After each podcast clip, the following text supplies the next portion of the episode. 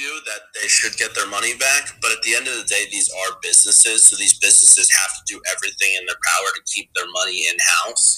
Now, that doesn't mean refuse refunds from anyone, but coming up with creative ideas to keep the money in house, whether that be giving out extra credit on their tickets so people can go and purchase food or go to the pro shop or anything like that. Anything that these organizations can do to keep their money in house and not get refunds for it is something that they should be trying to do.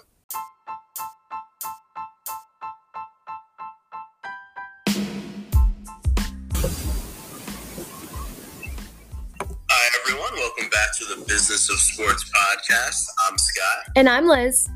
Today we got a pretty packed show for you today. We're going to go back into what everyone's been talking about for the past month.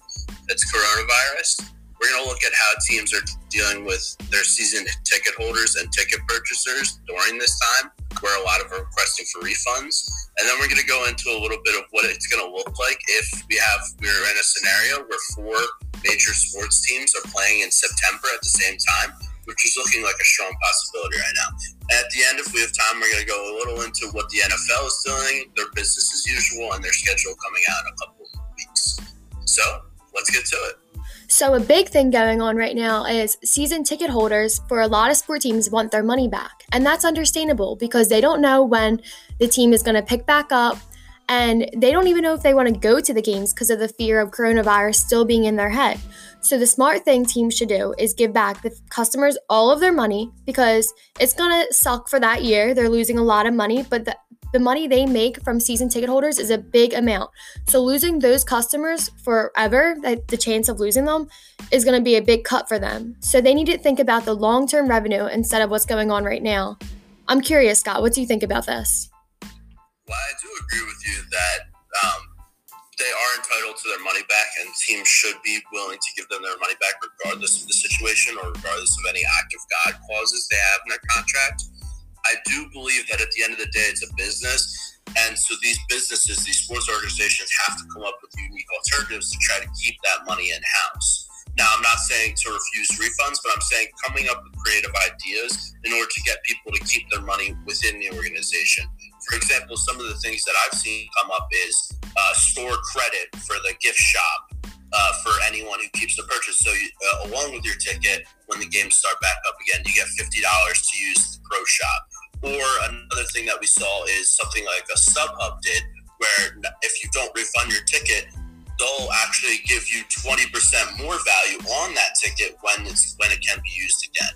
So these are some of the unique and different ways that they're trying to keep people's money in house. Again, I believe if someone wants their money back, you give it back to them, no problem. You can't risk getting negative publicity during something like this. But at the end of the day, we are we are big businesses. They are big businesses. They have to try to keep this money in house if they can. So that's kind of where I I stand on it. Yes, Scott, I think that's really awesome. Like, how often can you go to a game and get store credit and eat at the game, like you and your family, because it's so expensive? So, having that credit just makes it a dinner out and a game out.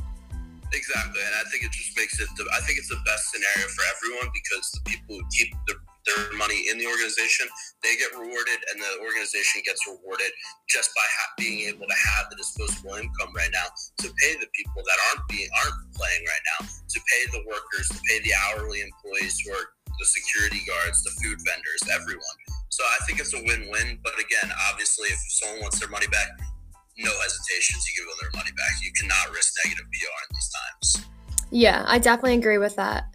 And now I'm wondering, how does all this affect ticket sales when the leagues start back up? Well, in my opinion, I, I see. I have a different. I have, we were talking about this before we started. I have a little different opinion than you do about this. I think that once this starts up, you're going to see a little. You're going to when sports get back going, no matter what month that might be, I still think you're going to have a very cautious fan base. Uh, we still don't know what the rules will be when we do come back. If there will be temperature checks at doors, it's looking likely that it might be something like that. But I just think in the environment that we're living in now, it's going to take a, people a long time to want to be in such large groups with each other. I don't know how this might affect ticket sales. I know people are going to be hungry for sports, but it just it scares me in the sense that I don't know if people are going to be completely comfortable with going out and being in large crowds after everything that's happened so far. What do you think about this? I see where you're coming from, but I also think that people are going to be so excited just to leave their houses. People aren't going to think. People aren't even listening to the social distancing now. They're just leaving. So the moment movie theaters, restaurants, bars open back up, the young generation is going to be swarming those places and especially like sport teams. They're going to be so excited to hit the bar before with their friends or tailgate and then go to the game. I think this is going to be like a big boom for a lot of companies. It certainly could be and uh, it, one of the biggest things that we have to kind of think about is what you just said. It's it's the younger generation. They're the ones they're the ones actively I guess you could say hurting the most from this. Not physically, not mentally, but like they're the ones that are getting their time taken away from college. Some are can't graduate college, so this they're losing out on a lot of, uh, for lack of a better term, partying time. So I agree that once things get start back up again, you could see the younger generation come in and just flock to these events like they're nothing. Yeah, they're going to be itching to go out for a good night. So to finish everything up, uh, we wanted to talk a little bit about the NFL and where they're going with their season. So they just announced the other day that it's business as usual. The schedule will be coming out the first week of May, and other than that, the draft is going on like uh, like planned. Nothing, nothing out of the ordinary for the NFL. So, what do you think about the NFL, and, and in particular their reaction to the whole coronavirus situation? Do you agree with them going business as usual? Do you think that they should be cautious? What do you think about it? I think right now it's good. Like people are looking for a sign of hope and just anything that's normal, like anything they can just continue with their day and read about the NFL. It's helping a lot of people, I think, for their mental health too. So I like what the NFL is doing. And when the time comes that they have to be cautious, I think they should take actions to be cautious. But for now, I think it's good. Yeah, I don't they were in a very unique situation where they weren't playing any games. They weren't having any activities going on when the coronavirus outbreak started. So they were in a position where they could plan for ahead rather than being reactive, which is nice. And it's nice to see them having this plan and saying we're business as usual, we're continuing. Now, my fear, though, is with the scouting process going into the NFL draft. I mean, players aren't allowed to take visits to facilities. They're not scouts aren't allowed to go travel to go see anyone work out or anything. So, how do you think this affects the whole scouting process? And is that something that scares you a little bit?